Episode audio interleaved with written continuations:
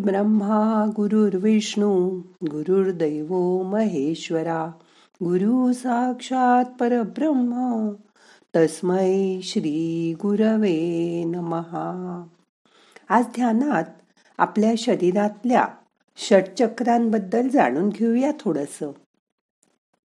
मग करूया ध्यान. ताट बसा पाठ मान खांदे सैल करा. हाताची ध्यान मुद्रा करा. हात मांडीवर ठेवा. पहिलं बोट आणि अंगठा मिटलेलं असू दे. डोळे अलगद मिटा. मोठा श्वास घ्या. सावकाश सोडा. मन शांत करा. शांत बसा. आपल्या श्वासाचं शांत बसून निरीक्षण करा. येणारा श्वास जाणारा श्वास. लक्षपूर्वक बघा. आपल्या शरीराला सुद्धा एक स्वतःचं इलेक्ट्रोमॅग्नेटिक फील्ड असतं जे सतत चोवीस तास आपल्या आत कार्य करत असतं. ते कार्य या चक्रांमुळेच ते करू शकतं. यालाच आध्यात्मिक भाषेत ऑरा असं म्हणतात. असं बघा एखाद्या देवळात गेलं जसं की दगडूशेठ गणपतीला पर्वतीवर शंकराला सारसबागेतील गणपतीला की आपल्याला खूप प्रसन्न वाटतं आपलं मन शांत होतं. असंच एखाद्यांच्या घरात गेल्यावर सुद्धा आपल्याला खूप प्रसन्न वाटतं. ते तिथल्या पॉझिटिव्ह वेजमुळे. आपल्या म्हणूनच आध्यात्मिक व्यक्तीच्या सहवासात असताना आपल्याला खूप छान वाटतं. कारण त्यांच्या या वेव्ज सतत त्यांच्या शरीरातून बाहेर प्रसरित प्रसारित होत असतात. आपल्याला माहीत आहे की गौतम बुद्ध ज्ञानेश्वर तुकाराम अशा अनेक संतांचा ऑरा कित्येक मैल पर्यंत लांब पोचत असे. त्यांच्या आसपास येणाऱ्या लोकांना खूप शांत वाटत असे. त्यामुळे सतत लोक त्यांच्याकडे अट्रॅक्ट होत. त्यातही आजारी लोकांचे आजार त्यांच्या जवळ नुसतं आल्याने आपोआप पळून जात असत. असा ऑरा प्रत्येकाच्याच शरीराभोवती असतो. शरीराच्या पाठकण्यात असलेल्या सहा चक्रांमुळे हा ऑरा ती चक्र शुद्ध राहिली तर शुद्ध राहू शकतो. आणि ही चक्र अशुद्ध झाली तर आजारपण सुद्धा येऊ शकतं. कारण ही चक्र आपल्यामधील निगेटिव्ह भावना आपले वाईट विचार यामुळे दूषित होतात. आणि मग ती चक्र असंतुलित होतात. इम्बॅलन्स होतात. त्यामुळे त्या त्या चक्राजवळ मेंटल ब्लॉक तयार होतात. आपल्या शरीरभर शरीरात बहात्तर हजार नाड्यांच्या मुळे प्राणशक्तीचा शरीरभर संचार होतो.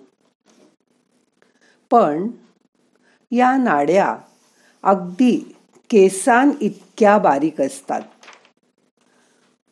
व त्या पाठकण्यामधून जाणाऱ्या सुषुम्ना नाडी जवळून निघत असतात.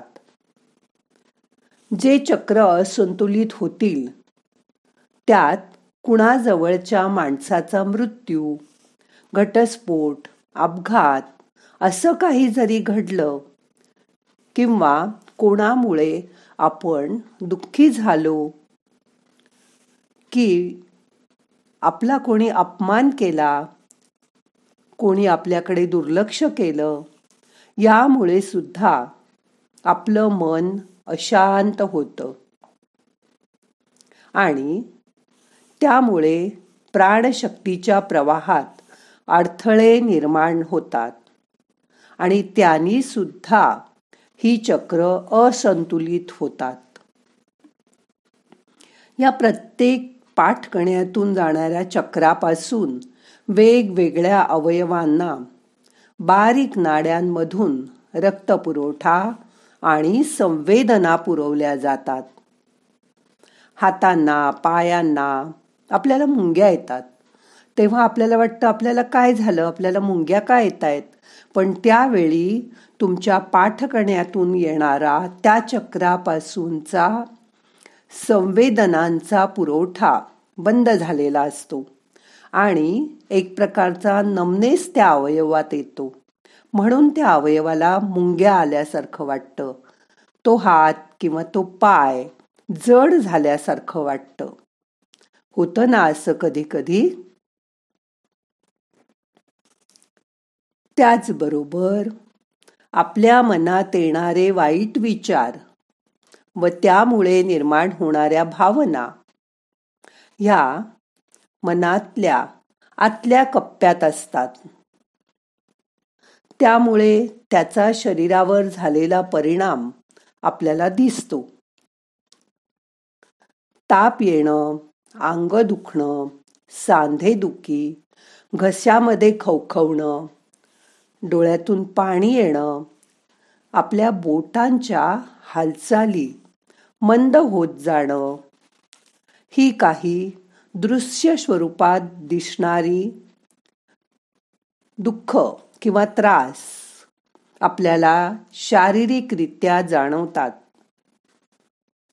तसंच डोकंदुखी पाठदुखी फ्रोझन शोल्डर नंतर हाताचे सांधे दुखणं मान दुखणं हे बाह्य आजार झाले की शरीरातलं चक्र असंतुलित झालंय असं ओळखून घ्या. त्याचबरोबर पोटदुखी अपचन उलट्या जुलाब हे आत होणारे डिस्टर्बन्स सुद्धा चक्रातल्या असंतुलनामुळेच होतात. हे आता शास्त्रीय रीता रीतीने सुद्धा सिद्ध झालंय. यावर आपल्याला उपायही करता येतात. आपली ही चक्र असंतुलित होऊ नये. म्हणून आपण स्वतःच त्यांची काळजी घेणं आवश्यक आहे. शारीरिक आजार झाला की आपण तात्पुरतं औषध घेतो आणि तो आजार आतल्या आत दाबला जातो. आपल्याला बरं वाटायला लागतं. आणि मग आपण विसरूनही जातो की आपल्याला काही त्रास झाला होता. असा तिथल्या तिथे आजार दाबण्यापेक्षा तो कुठल्या चक्राकडून झालाय? त्यामुळे आपल्याला का त्रास होतोय? हे जाणून घेणं जास्त महत्वाचं आहे आपल्याला भगवंताशी एकरूप व्हायचंय. जो या चराचराची शक्ती आहे ज्याच्यामुळे विश्व वाढतंय. भगवंत म्हणजे खूप मोठा महासागर आहे. आपल्याला त्यात समर्पण करायचंय. भगवंतामध्ये समर्पण होणं हीच मुक्ती. मला हे हवं मला ते हवं अशा इच्छांपासून मुक्त होणं म्हणजे मुक्ती. भगवंत ही अप्राप्य गोष्ट आपल्याला मिळाली तर आणखीन काही मिळवायचं राहणारच नाही. मग कशाची इच्छा राहील आपली? हीच विद्या आपल्याला शिकायची आहे. स्वतःविषयी ज्ञान करून घ्यायचंय. हे ज्ञान बाह्य वस्तूंविषयी जे होतं ते विज्ञान. आपण विज्ञानाच्या मागे लागतो. पण रोग्याच्या शरीराला बरं केलं तरी त्याच्या आत असलेल्या जाणीवेला त्याच्या जीवाला बरं असेल तरच तो बरा होतो. शरीर स्वस्थ असेल तरी मला बरं वाटत नाही. मला निराशा वाटते. असं तो रोगी का म्हणतो बरं? मनाचं समाधान झाल्याशिवाय आतला जीव शांत होत नाही. म्हणून भगवंताच्या प्राप्तीसाठी प्रयत्न करा. त्यामुळेच तुम्हाला समाधान मिळेल. आणि एकदा भगवंताची प्राप्ती झाली की शारीरिक मानसिक आत्मिक असे सगळे रोग दूर होतील. आणि म्हणून आपलं आत्मज्ञान करून घ्या. औषध घेऊन नुसतं बरं होण्यापेक्षा मनाकडे बघा. मनामागचं विज्ञान समजून घ्या.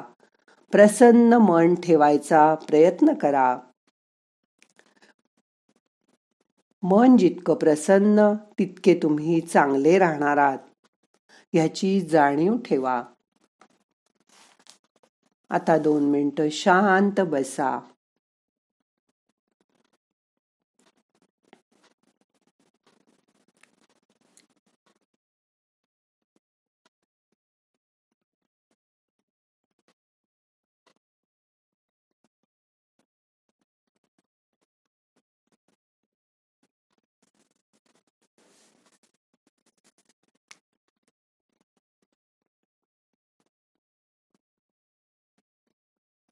आता आपल्याला आजचं ध्यान संपवायचंय.